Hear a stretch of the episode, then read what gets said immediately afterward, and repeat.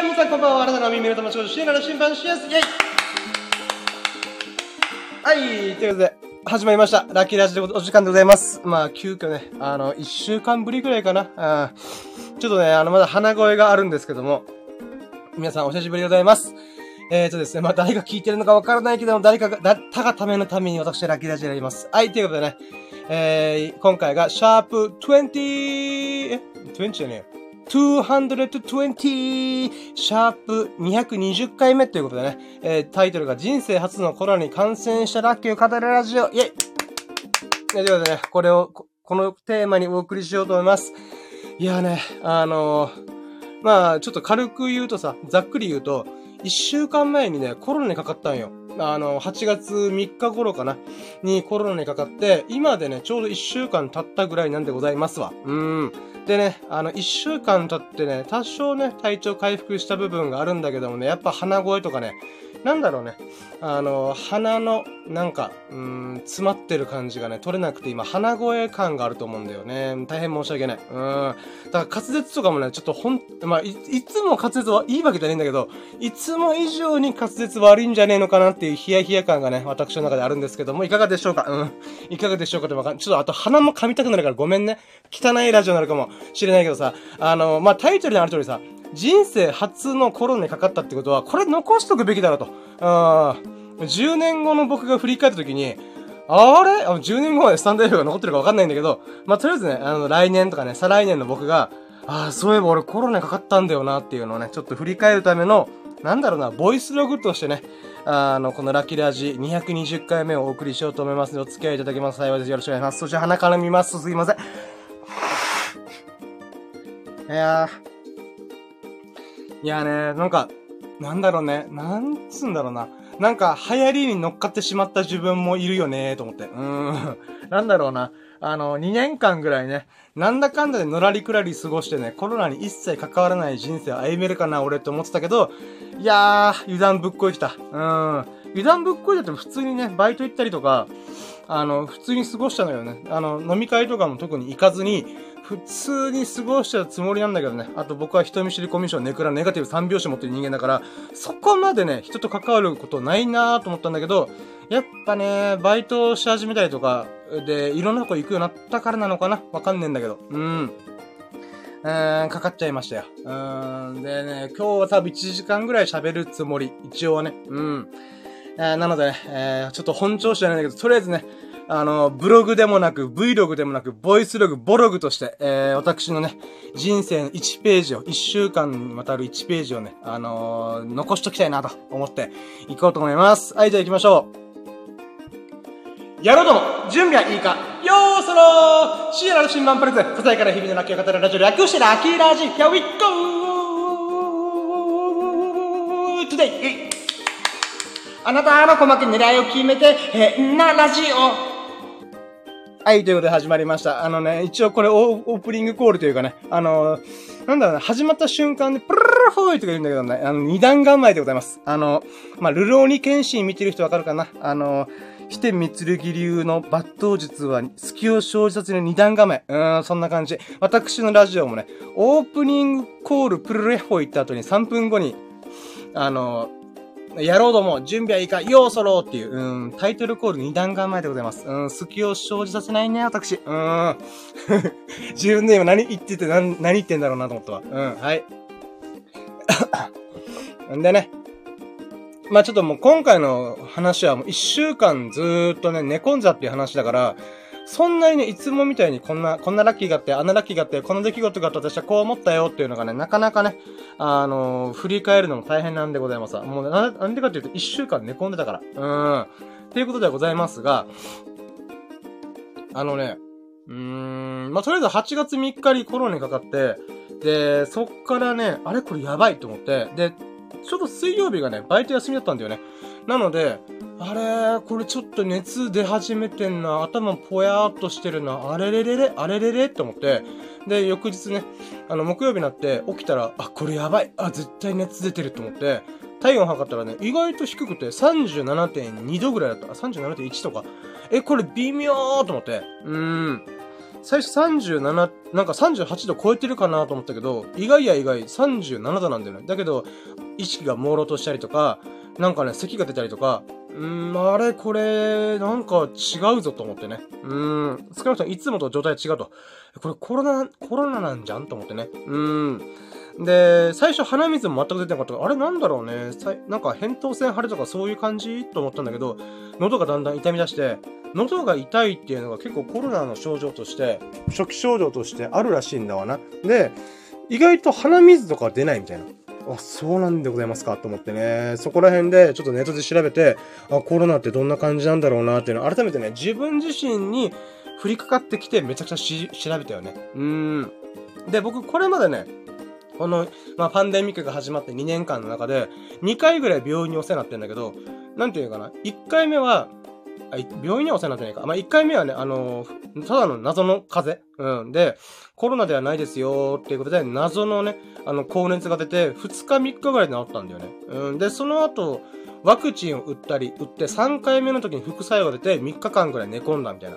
うん。この2年間で幸いなことに、インフルエンザとか全くなくて、たまたま、たまたまというか、うん、なんだろう、まあ、とりあえず高熱にうなされる日々っていうのを、2回ぐらいしか繰り広げてないんだよね。でも、これも私の人生の中でなかなか珍しいんだよね。自分はね、30歳になるまで、ほんと毎年のように風邪とかインフルエンザかかってたんだよ。うん。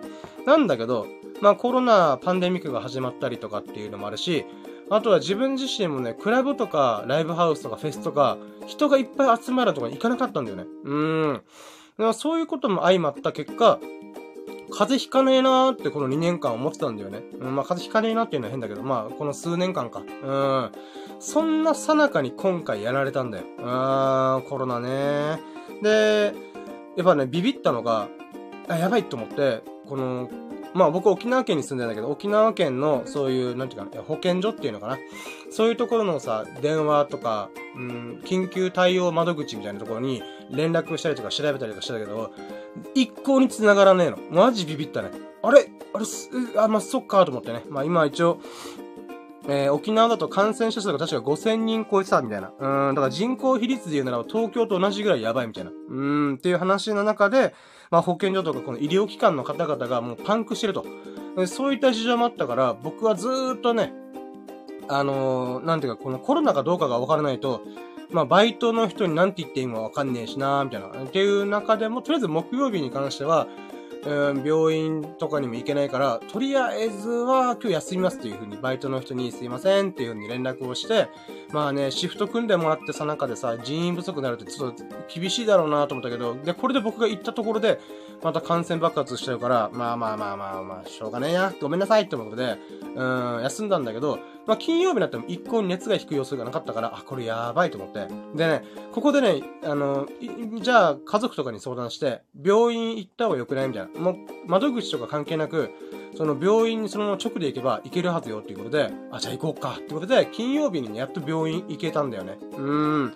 で、それまでもこの2日間、3日から5日にかけてめちゃくちゃしんどかったんだけど、あのね、あの、たまたま僕、歯の治療を受けてたから、歯の痛み止めとしてロキソニンをいっぱい買い込んでたんだよね。うん。そのロキソニンがね、すげえ助かったんだよ。何が助かったかっていうと、ロキソニンっていうのは、あの、強力な痛み止めなんだよね。うん、普通にあの、病院で処方される痛み止めって、ロキソニン系列なんだよね。で、その中で、たまたまね、あのー、まあ、痛み止めっていうことで買ったんだけど、この痛み止めがさ、あの、解熱剤としても役割があると。ロキソニン。マジすげえ、ロキソニン。ええー、だから困った時にマジでロキソニン大事だなと思った。うん。で、そのロキソニンのおかげで、あの、38.5度まで一回体温が上がってたんだけど、飲んでからスンと下がって37度前、37.2度ぐらいまでさ、落ちたんだよね、体温が。よかったーと思って。うーん。で、まあ、とりあえずロキソニンを片手にね、病院にわーって書き込んで、で、もう病院がオープンする8時半から、えー、行って、で、そこで受付してさ、やっぱ発熱してるから危険だってことで、あの、ドライブスルー外来っていうのかな。うん。病院の中に一切入らないで、えー、車の中で、駐車場とかで、えー、ま、待って、受付するみたいな、うん、感じだったんだけどさ、まあ、びっくりしたよね。8時半に受付して、えー、診察ができたのが、えーとね、11時半ぐらい。もうびっくりしたよね。えー、3時間かと思って。まあでもも意識朦朧としてるから、とりあえずスマホで、えー、なんか TikTok とか YouTube とか見とこうと思ったけど、俺もう3時間経ってるみたいな。んで、意識朦朧としながら、あの、見聞きしてるから、寝たり起きたり繰り返しながら、なんとかね、自分の、この連絡が来た時に起きて、うん。まあ、病院の先生にね、あの、鼻の奥にこの綿棒みたいなのぶち込まれて、うわうわみたいな感じで、うん、吐きそうになるぐらいきつかったんだけど、うん。で、それで、うん、まあ、陽性ですよと。うん、深夜さん陽性なので、保健所の指示に従って、えー、自主自、自宅待機、自宅療養をお願いしますみたいに言われたんだよね。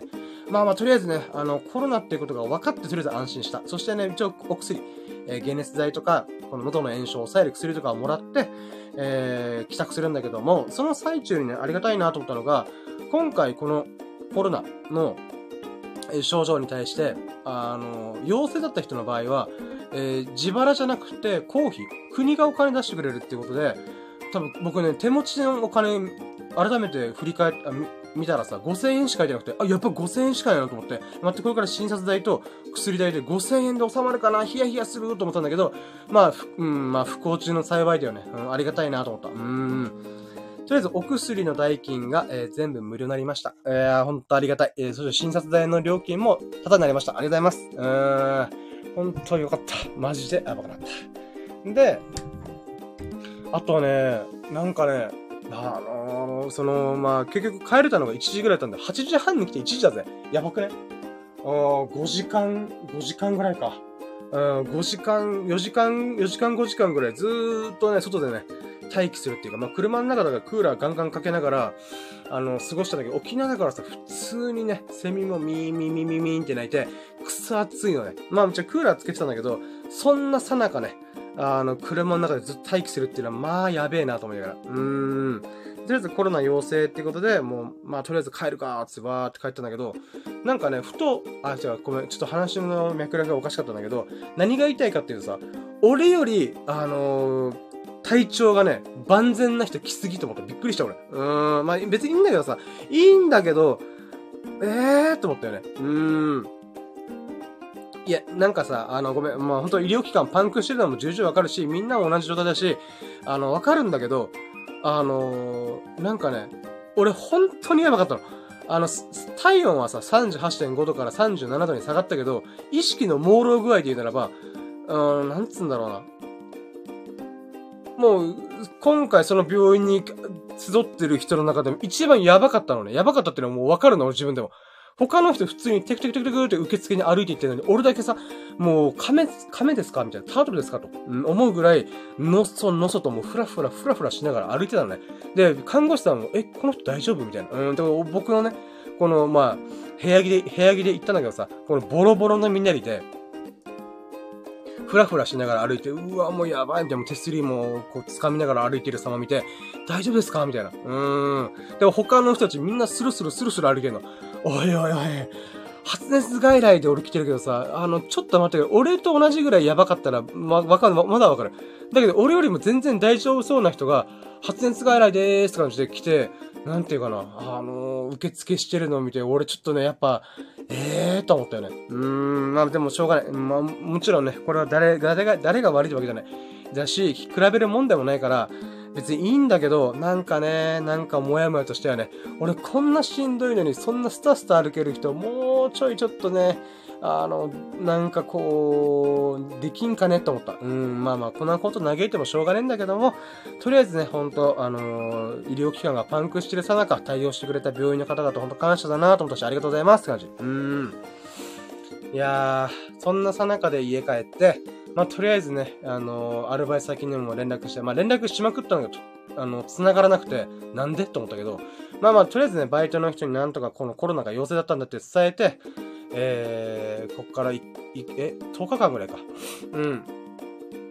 えー、自宅療養するっていうことになったんだよね。うん。で、そっからね、まあ一応ね、解熱剤ももらったし、えー、喉の炎症を抑える薬ももらったしっていうことで、ひたすらね、もう家でじーっとね、スマホ片手に、えー、YouTube 見たり、えー、Facebook 見たり、TikTok 見たりと、うん、いろいろし,、え、してました。でね、まあ僕としてはさ、あの、YouTube とか TikTok とか動画作ったりとかをしてコツコツしてっから、あのー、なんだろうね、ワンチャン、これで動画作りとか、なんていうか何か創作活動とかできるぜ、やったぜ、イエーイみたいな、うーんって思ってたんだよ。うん、コロナになる前はね。なる前はっていうか、なってからも、まあまあまあまあまあ、いけるっしょと思ったんだけど、全然そんなことなかった。まずね、普通に頭回んないのね。うーん。なんかね、YouTube とか TikTok とかって言って、その作られてるものをさ、受け身で、自分の中でさ、受け身で、ただ単に眺めとけばいいとか、見とけばいいみたいな状態だったら、特になんもないんだけど、自分の頭を少しでも回転させようとするときに、もうね、意識朦朧としてるから頭回らないのがわかるんだよ。あの、本とかも読んでみたけど、全然ね、頭の中入ってこないの。うーん。だから、あ、これあかんわと思って、なので動画の編集とかもさ、一回動画の中身見て、流れをチェックして、あ、ここいるな、ここいらないなっていうの編集でバツバツカットしていくから、その判断が頭の中できないんだよね。うーん。なので、あ、これはもうひたすら寝るしかねえと思って。うん、寝転んで、暇だったら YouTube とか、このひたすら、なんか流す。うん、眺める。うん。主体的にね、自分の頭をフル回転させて、なんか見るっていうことしかできねえなと思った。うーん。いやー。で、今さ、こう、ちょっと話脱線して、ラジオできてるけど、ラジオしてるけどさ、これもさ、寸前までやるかどうか迷ったの。うん。あの、一週間経って、まあ多少ね、体調回復したし、ラジオぐらいだったらいけるんじゃねえかな。なんだったら、この瞬間の、なんていうかな、うん、状態を、TikTok とか YouTube 用の動画撮ろうかなと思ったんだよ。うん。このラジオが終わった後ね。なんだけどさ、今ラジオしてみて、あ、これあかんと思ってる。うん。まだね、意識が朦朧としてる部分多少、多少あるんだよな。まあ一応ね、鼻が通ってないっていうところもある。鼻がね、詰まってるっていうところもあるから、それゆえにね、ちょっとね、うーん、頭が回ってないのかなと思うから、ちょっと今日はやめとこうと思ってる。今、自分でね、ちょっとラジオで喋りながら、あ、これはあかんぜよっていうのをめちゃくちゃひしひしと感じております。うん。ああ、ちょっと待ってよ。んでだ？うん。でね、あのー、ん？待ってよ。何？あ、また回ってねえな。やっぱあかんな、これ。ちょっとラジオってのはもう一回寝るわ。うん。んで、えー、何を喋りたかったかっていうと、うーん、まあ、とりあえずね、あのー、病んでる人は寝ときなさいっていうのを改めて思った。うん、体回復、体が回復っていうかね、体が回復した後に、頭の回転は回らない、ま、な、回るまでは何もしちゃいけねえなと思った。うーん。まあ、喋ってるだけだから今は別にいいんだけどさ。うーん。はい。ということで、じゃあ話戻って、で、そこからね、土日月火水。うんか、うん、この5日間、病院後の5日間に関しては、本当ね、家族に協力してもらったおかげで、あの、少しずつ少しずつ体力回復してた。うん。ポカリスエットガバガバ飲んで、お薬も飲んで、飯も食って。で、僕、24時間断食ってダイエットしたんだけど、あともしくは16時間断食、1日2食か1食。なんだけど、あの、お薬飲むときって、お薬の作用が強いから、あの、3食食べた後に、飲んでくださいみたいな。つまり一食ごとに飲んでくださいみたいな感じだから、あー、ここで私の16時間断食、24時間断食がついえるな、とか思いつつも、まあそんな死の子の言ってられねえから、うーん、もうブクブクブク太ってる。話したせんするけど俺太ったよ。うん、体重計乗るのが怖いぐらい太ってる。うん。まあそれは別にいいんだけどさ、あの、こっから痩せればいいんだから。で、そこからね、えー、と、そうね。まず一つ言うならば、あれだね。あの、動画の中でさ、あのー、なんかね、一週間ずーっと寝込んでるわけじゃん。うん、気がめいってくるんだよね。うん。もちろん飯食ったりとか、えーと、YouTube とかいろいろ見たりとかしてた TikTok とか見てたんだけど、なんかね、なんかこう、心の底から笑ってる感じがしねえなってずっと思ったんだよね。なので、メンタル的にどんどん病んでるなと思ったんだよね。うん。で、そんな中、なんかね、バカみたいに笑いたいなと思って。でもね、僕 YouTube 結構、なんかね、学ぶ系の動画が多くてさ、例えば中田敦彦さんとか、えー、なんだろうね、ホリエモンさんとかさ、なんかそういう、なんだろう、頭使う系のチャンネルばっかしか見てないから、そんなね、なんか、こう、爆笑するっていうチャンネルをね、ひさ、ひさかた見てなかったんだよな。うん。かといってね、何があるんだろうなと思って。なんかね、YouTuber の、な、なだたら YouTuber の方々の動画見るのもいいんだけど、なんかね、そういうのじゃねえんだよな。ほんとバカみたいにね、お下劣でもいいからとりあえず笑いたいな、笑い飛ばしたいな、みたいな。っていう動画ねえかなーって探してたからね。あの、芸人さんのさらば青春の光あの、この方々のね、動画を見てもう爆笑した。ちょっと前にね、あの、ハマって見た時だったんだけど、しばらく見てなかったんだよ。で、ここ最近になってもう一回見直したらね、もうめちゃくちゃ面白かった。あのね、なんて言えばいいんだろうね。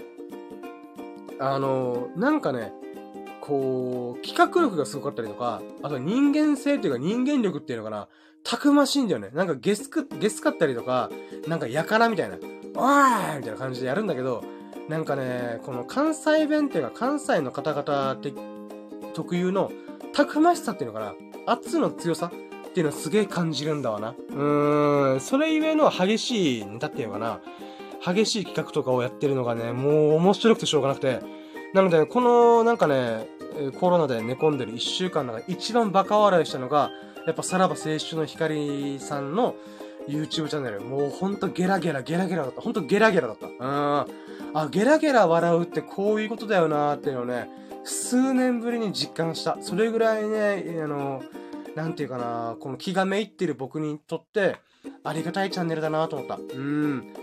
なんかね、やっぱ品は良くない。下品だなと思うけど、なんかね、うん、その下品の中にあるたくましさっていうのが、この気がめいってる僕をね、ちょっと励ましてくれる感じがちょっとあったんだよね。ほんとありがたいなと思った。うん。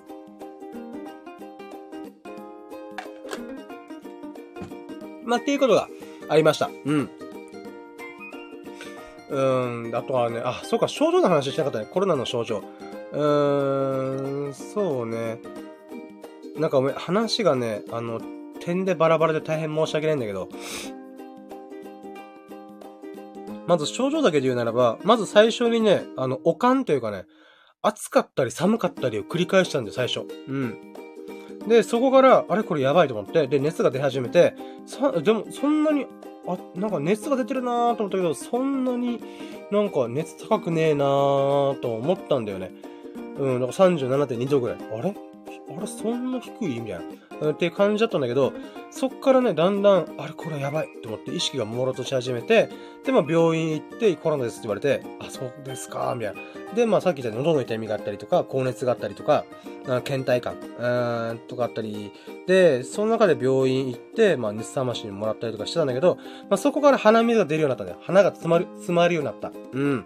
でも鼻が詰まるようになるってさ、あんま良くない症状っぽく思われるけど、あの、体の構造上、あの、免疫機関がこのコロナの悪い部、悪い、悪いウイルスをこうやっつけて、その残骸を鼻から出してるっていう証拠だから、あ、治ってきてんだなと。っていう風にちょっと思ったんだよね。で、ね、改めて思ったのがさ、コロナのこの、なんていうかな、菌って強力なんだろうなと思った部分があったんだよ。それは何かっていうと、普通さ、風邪ひいたりインフルエンザした時ってさ、割と最初の段階ぐらいから鼻水が止まらなかったりする気がするんだよ、俺の中でね。うん。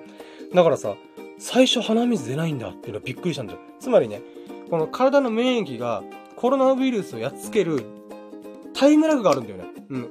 インフルエンザとか普通の風邪と、そこの部分が割と同時進行なんだよね。うん。あ、熱上がりましたとか、咳が出始まりました。体の、体が、体が筋、あ、えー、菌が体をなんかこう侵食し始めてますっていう状態からもうすでに免疫機能が頑張ってくれて、いや、もう僕の中の、深夜の中のね、この白血球とかそういう免疫細胞が、おらららやってるなみたいな。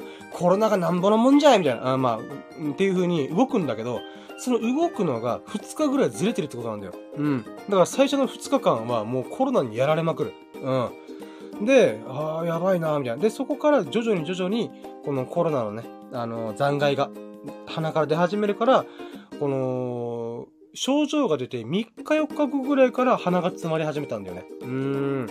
で、鼻が詰まってもさ、こう、スルスルスルスルってなんか出てこないんだよね。もうすっごいね、鼻が詰まったりとか、もう息苦しくて寝れなかった。うん。そういうことを繰り返してるさなかに起きたのが、鼻血が止まらなかった。俺びっくりした。あ、僕もともとね、僕自身が鼻血が出やすい人間なんだけど、それに比べてもね、普通に、スーっていう風に、あれ鼻水かと思ったら鼻血じゃんみたいなのを何度も何度も繰り返した。だからさ、布団とか、まあ、洋服とかがね、ちょっと血だらけなった。うん。あくまで血まみれじゃなくて、血、血だらけ？うん。なったね。で、まあ、でもね、洗濯するのもうや、しんどいからできないから、もうね、服とか、布団とかにさ、もちろんなるべくね、避けたけど、うーその、なんだろう、水滴、血の水滴がポツポツポツポツついてる状態で、あのー、療養した。うーん。で、そっから今、体温も下がって、あの、特にね、あの、意識が朦朧することないんだけども、やっぱりね、鼻が詰まってるっていうところだけが唯一、今もまだ戦ってる最中かな。まあ、ざっくりとそんな感じ。うん。で、そこからね、あのー、なんか、ベロの感じとかね、味覚障害っていうのかな？嗅覚障害みたいなのが、まだ起きてる。うん。まあ、よくさ、後遺症があるっていうのがあるんだけど、その中の一部がこれなんだなーっていうの今めっちゃ感じてる。うん。うん、まあそうね。なんだろう。鼻の嗅覚がね、やっぱちょっとおかしいなって思うんだよね。うーん、ちょっとな、なんかこれ感覚だからちょっと伝わりづらいんだけど、例えばね、うーん、なんだろうね。普段だとあんまり感じない匂い。えー、例えば、芳香剤とか洗濯のなんか洗剤とかの洗いたてとかさ、もしくは干したて？洗濯物を干したばっかの匂いとかあるじゃん。で、健常な状態、健康な状態の時は、ああ、いい匂いじゃん、みたいな。うーんってなるんだけど、なんかね、いつも以上にその匂いを敏感に感じてしまったりするんだよね。うん。とかもしくは、あれ、こんな匂いだったっけ？みたいな。うーん。っていうのを巻き起こったりした。うん。で、これはね、ちょっと尾を引くだろうなと思ってて、今ね、体温も下がって、まあ普通に喋れるというか、元気よくね、イェーイイェーイイェーイみたいな感じで過ごしてはいるんだけど、それでもやっぱ鼻が詰まったりとか、あと匂いとかね、ベロの感じが全然違ったりとかするから、やっぱね、そういうの、今後ね、この療養期間が明ける5日くらいなんだけど、あと5日くらい残ってんだけど、その5日でね、治るのかって言ったら多分治らないんじゃないかなと思ってる。うーん。まあ、それぐらいね、ちょっと今、なんかコロナとの、なんか、なんか後遺症？うん、ちょっとした後遺症と戦う、戦ってるかな。うん。で、そこから話に戻って、話に戻って、だまた、だ、脱線ししまくってんだけど、さっきさらば青春の光の YouTube チャンネルを見ても、ゲラゲラ笑って、あー、このメンタルがね、こう、病んでる、なんか気が病んでる時に、こう、復活させるような、うーん。まあ、そういういいチャンネルに出会えてよかったなっていう、いい動画に出会えてよかったっていう風な、えー、こともあったんだけども、それプラス、あのね、もう一個ね、あのー、こう、体調が回復し始めてからやり始めたから、読書なんだよ。うん。読書って言ってもね、そんながっつりした本読めないから、頭回転させ、回転させ、させられないから、あのね、詩集読んでたんだよ、詩集。うん。あのね、茨城のりこさんっていう方なんだけど、これね、僕もちょこちょこちょこちょこ何かしらに折に触れて、あのー、紹介、紹介というか説明、説明っていうのかな？紹介してるんだけど、このね、僕の友人、最近ちょっとそうになっちゃってしまった友人がいるんだけど、その子からね、あのー、教えてもらったんだよね。これ、深夜さん絶対面白いと思いますよって言われて、え、そう？俺あんま詩読まないぜって言うんだけど、いや、大丈夫です、大丈夫です。いう感じで読ませてもらったら、これすげえ面白いじゃん。いい人教えてくれてありがとうと思ったんだけど、まあ、この茨城のりこさん。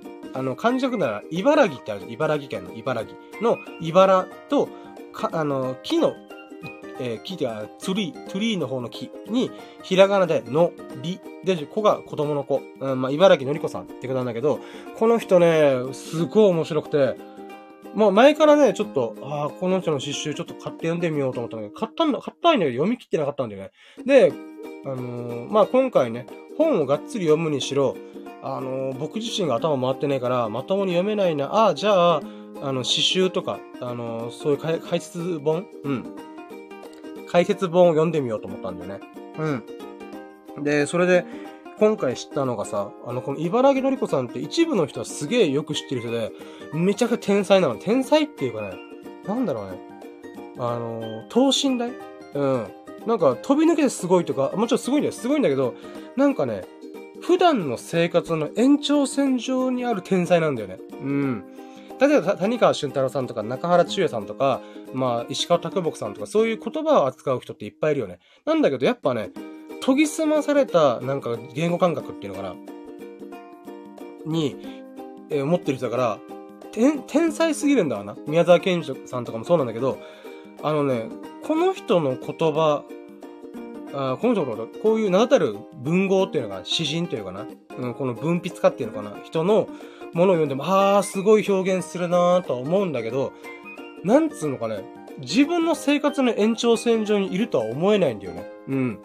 で、この茨城のりこさんっていう人の詩をさ、改めて読んでね、もう、さっき言った通りさ、僕、このコロナの療養でさ、一週間ぐらい経ってやっと体調が回復し始めたから、で、本読みたいけど頭回転させるのはまだ無理だから、まあ詩を読んで、このなんか、フィーリングで楽しもうっていうふうに思ってた中で、この茨城のりこさんの本をね、一冊読み切ったんだよ。で、その中でね、やっぱ素晴らしい詩がいっぱいあってさ、いやーすげえなと。で、あの、100分で名著っていう NHK の番組があるんだけど、それの、あの、ムック版っていうのかな。うん。あの、本を、で、またこの茨城のりこさんを特集してる回があったんだよね。で、それの本もあるから、それも前ね、あのー、購入したんだよね。で、それを、それも一緒に飲んでたんだよ。うん。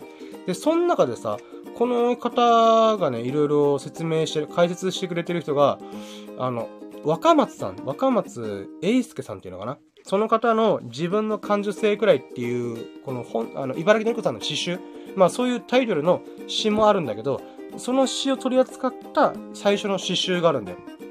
えー、最初の詩集っていうか、まあ詩集があるんだよね。で、その本を、本っていうか詩集を題材に、えー、学校で授業をしてみた。みたいな。で、それの雑誌版うん、っていうものを読んだんだよね。で、ここでびっくりしたのが、さっき僕谷川俊太郎さんの名前出したんだけど、この茨城のりこさんと谷川俊太郎さんって実は関わったことがあるんだよ。俺びっくりした。ええーと思って。うん。あの、だって現代の詩で唯一食っていけてる詩人として名を馳せて、かつ職業としての詩人としてなってるのが唯一無二と言っていいぐらい、谷川俊太郎さんぐらいしかいないんだよ。うん。で、その人が若かりし頃に、茨城のりこさんと一緒に、同じなんかこのサークルっていうのかな、コミュニティで詩集を出したことがあるぐらい、うん、ライバルであり、名優らしいんだよね。うん。だから、この谷川俊太郎さんが茨城のりこさんの、えー、詩の、えーえー、ピックアップをして出した詩集もあるぐらい、まあ、なんていう関係性が深いらしいんだよ。それ知らなくて、え、そうなんだ、みたいな。うん。でね、このなんかね、話、この解説本を読んでて、この人もすごい、なんか若松さんっていう方もね、ああ、とってもこの人素敵な人だなと思ってて、この死とは何かとか、あの、感受性とは何か、生きるとは何か、で言葉とは何かっていう風に、なんていうのかな、うーん、こう、この茨城のりこさんという人を通して、君たちも詩を書いてみないか自分、え、言葉と向き合ってみないか、ひいては自分と向き合ってみないかっていう切り口で授業を展開していくんだけど、あのね、なんかね、感動した。もちろんね、あのー、ことも、細か、ことことも細かにね、僕が読み切って、こう、なんつうんだろう。あの、紹介っていうことではできないんだけど、できないっていうか、そこまでちゃんと、こう、読み込めてないな、自分でもって思ってんだけど、それでもね、ざっくりした形で言うならば、このね、なんつうんだろう。まず、えー、っと、自分、えー、待って、言葉ってありふれてんじゃん。今で言うツイッターとかでもそうじゃん。あのブログとかもそうだし、YouTube でもなんだろうそうだね。言葉っていうのは本当に今溢れてる。で、それはそれでいいんだけど、自分と向き合う言葉を探すことも楽しいよ、面白いよ、人生を豊かにするよっていう切り口で、今回若松さんって方が授業をされたんだけど、そのね、切り口がとっても素晴らしくて、あ切り口っていうかね、そういった意味で、じゃあ、あなたも、あの、君たちも詩を書かないか、レッツポエムみたいな。うん。で、やるときの題材として、茨城のりこさんを選んだことが俺素晴らしいなと思ってんだ。なんでかっていうと、僕、茨城のりこさんの詩を読んでると、自分自身もね、詩を書きたくなるんだよ。自分自身と向き合いたくなる。自分と言葉と向き合いたくなるんだよね。うん。なので、そういった中で、この、まあ最初ね、茨城のりこさんの紹介から始めるんだけど、死とは何、何ぞやとかいう説明をし始めるんだけども、やっぱその部分がね、とってもね、あのー、わかるなーっていう感じがあった。共感の嵐。あるあるある。そうだ、茨城のりこさんの詩を読むと書きたくなるんだよなってなんでかって言ったらさっき最初言った通り、茨城のりこさんは自分の生活の延長線上にある天才だから。うん。その、普通の暮らしをしている中で、研ぎ澄まされたなんていうか、気づき力っていうのかな、感性をもとに、感受性をもとに、えー、言葉を選んで、えー、したためる。詩をしたためることができる人だから、なんかね、なんて言うんだろうな。僕もさ、あのー、ごめんね、ちょっとこの今回の話ごめん、ねしどろぼどろで大変申し訳ない。うん。何が言いたいかっていうと、あのー、何が言いたいかって多いな。ちょっと待ってよ。あのね、この、まあ人生ってさ、いろんなことがあるわけじゃん。ほんと人生、楽ありゃくもあるさーちゃん。うん。まあ今、水戸黄門が急に出てきたけど、ほんと、ほんとその通りじゃん。うん。僕自身もそうだし、これをたまたま聞いてくれたあなたもそうと思うんだよ。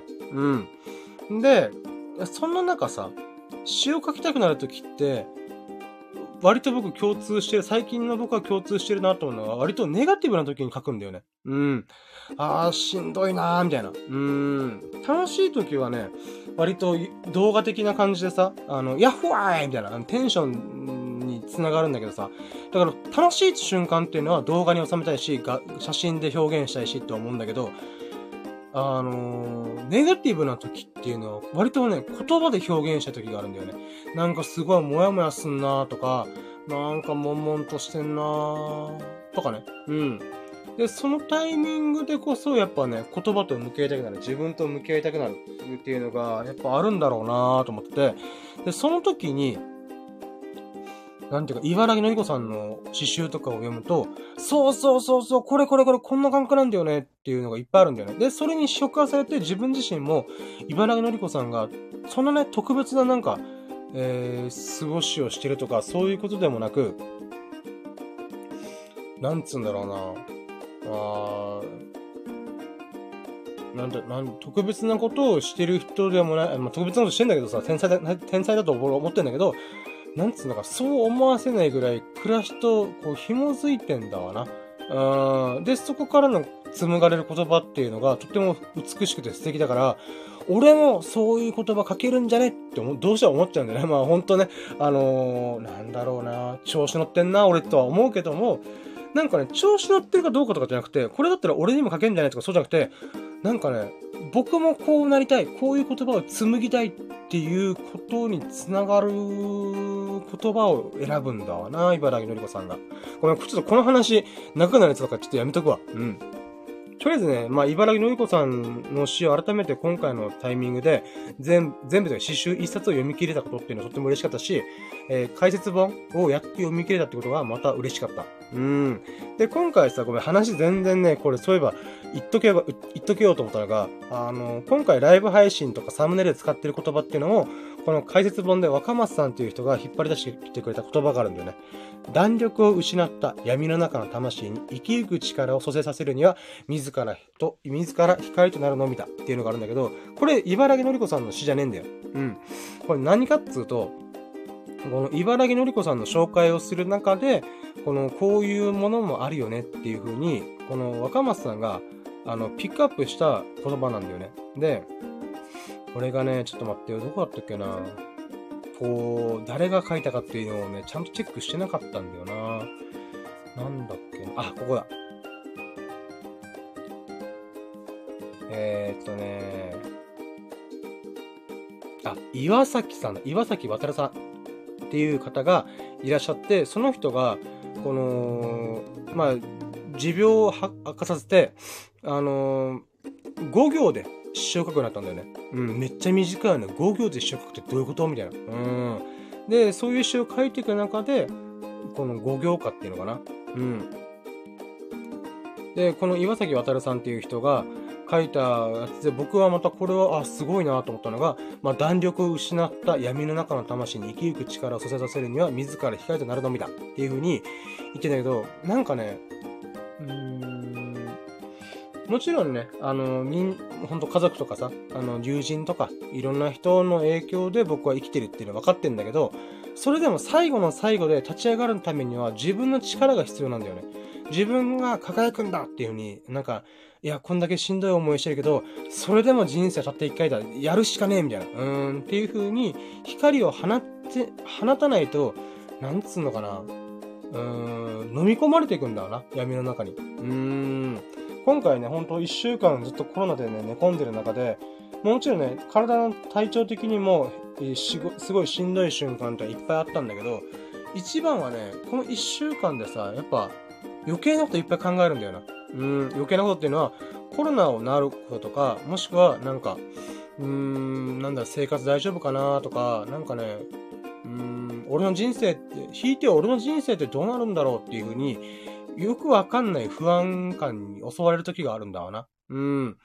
そんな中さ、この言葉に出会って、ああ、そうだよなと。もちろんこれはね、何度も何度も僕はいろんな方方面で、えー、はげ、なんか言われるし、自分で見つける言葉もあるし、自分で気づくこともいっぱいあるんだけど、ほんと最後の最後、自分が光ろうと思わないと、光らないんだよな。なこの中から輝かないんだよな。うん、湧き上がらないんだよな。生きようとする力が。うん、だからさ、生きようと思ってない人に周りからさ、さあ生きようぜって言ってもね、多分そんなね、なんつうんだろう。うーん、効力を発揮しないんだと思うんだよな。うん。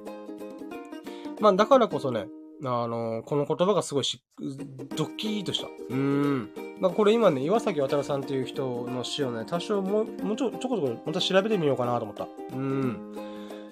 まあ、っていうね、ごめん、ちょっと話が脱線してるけど、結局40分喋ってんだけど、ああの、なんつうんだろうな、なんか、茨城のりこさんっていう人の週に出会っててくれた友人、本当にありがとうと思ってるし、まあ、それになったからね、あんま連絡取れないけど、うん。それでも、まあ、なんだろうな、この、人との縁が、またここで花開いて、あ自分自身にまた影響を与えてくれてるなーっていうのは、ありがたいなと思ってる。うん。で、そして茨城のりこさんの詩集をもうちょい他のものとかもね、読むなり、えー、また岩崎渡さんっていう人の詩も、またいろいろ、うん、読んでみようかなと思った。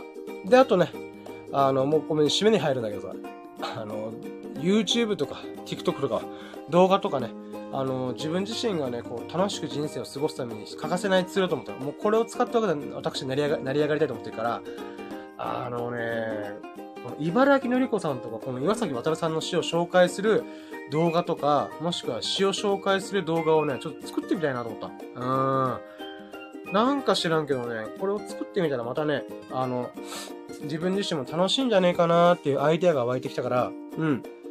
うん、ちょっともう今日、明日ぐらいではまだ作れないけど、うん。楽しみだなと思ってる。うーん。なんかね、この一週間ずーっとずーんとしたりとか、なんか TikTok とか YouTube ばっか見て、なんか俺、なんか闇雲に人生の一週間を過ごしてねって思ってるけど、いや、そんなことないと。うーん。まあ、言い訳するかのごとくだけど、えー、この一週間があったから新しい動画のアイディアとか、うーん、あと体も休めることもできたから、えー、それをね、糧に、また新しい一歩をね、踏み出してさ、もっともっと光り輝きたいなと思った。うーん。僕の人生、ね、まだ夜明け前なのよ。うん、深夜なら深晩と言ってるけど、深夜ってカタカナって言ってるけど、あの、もともとね、あの、深夜、あ深い夜が好きだから、うーん。だからね、あのー、まあ、夜明け前の真っ暗な時間帯からね、自らね、夜明けは待たないよ、俺は。うーん。まあ、夜明けを迎えに行くし、さらに自分自身がね、太陽のように光り輝きたい。朝日のように光り輝きたい。光り輝きたいからこの名前にしてる部分もあるから、あー見とけよと。俺の人生の夜明けね、こっからだからんだと。あーそういった思いでね、またコロナのね、あの、症状が落ち着いたら、また勇んで、えー、一歩踏み出したいなと思う。うーん、とりあえずね、わけわかんないことばっか喋ったなと、この45分マジで脈絡ないし、頭回ってねえし、鼻も詰まってるしでね、よう45分俺喋ったなと思った。うん。あその45分ね、ギュッとしたら多分10分以下だぜ。うん、10分以下のやつよく45分ね、学びさせて喋ったなと思ってるけど、それでもね、たまたま聞いてくれた人がいたらとっても嬉しい。うん。ということで、じゃあ、そろそろ締めましょうかね。はい、じゃあ、ここまでお付き合いいただいた、そこのあなた、本当に本当にありがとう。あなたがいるから私は喋れました。うーん。そしてね、僕自身もね、45分間喋れた俺すげえなと思ってる。ありがとう、俺すげえよ、俺。うん、この病み上がりでまだ全開、体調がね、全回復してない状態で、それでも俺ラジオやるんだと。ボイスログやるんだと。あー、言った俺素晴らしいなと思うわ。うーん、ありがとう、俺。うん。そして死んだ晩鐘ありがとう。うん。はい、えー、ね、このラッキーラジがね、改めてまた、元気な状態でね、えー、お送りできることをね、お送りします。お送りできるようにします。うん。そしてまたバカ話しながらね、ああ、人生楽しいね、ああ、人生日々ラッキーだみたいな、うーん、っていう風にね、えー、喋れるように、えー、ゆっくりします。はい、えー、もしね、このラッキーラジオ、まあ、応援するよと、深夜のわけわかんないラジオだけど、まあ、なんだかんだね、応援するよっていう風に思ってくれたから、ね、ぜひともね、ハートマーク、コメント、フォローしてもらうと嬉しいです。よろしくお願いします。そしてね、YouTube、TikTok、見とけよ。こっから、こっからだから。一週間ぐらい投稿できてないけど。もう毎日投稿も途絶えたけど。それでもこっからまた再び立ち上がって、毎日投稿頑張っから、ぜひ楽しみにしてくれ。うん。ということで、えー、ここまでのお付き合い本当にありがとうございました。そんなね、優しい、優しい優しいあなたが、ほがらかな日々と、幸を日々を過ごすことを心の底から祈っております。Thank you for listening. Have a nice day. Yeah! はい、ありがとうございました。はい、ということでね、今回がね、シャープ220ということで220回目でございます。今回のテーマが人生初のコロナに感染したラッキーを語るラジオということでお送りしました。いやー、疲れた。はい、ということでね、あの、皆さんもぜひ、あの、感染対、感染症対策をしながら、えー、日々を楽しく過ごしてくださいませ。良き日々をお過ごしくださいませ。それでは、Have a nice day!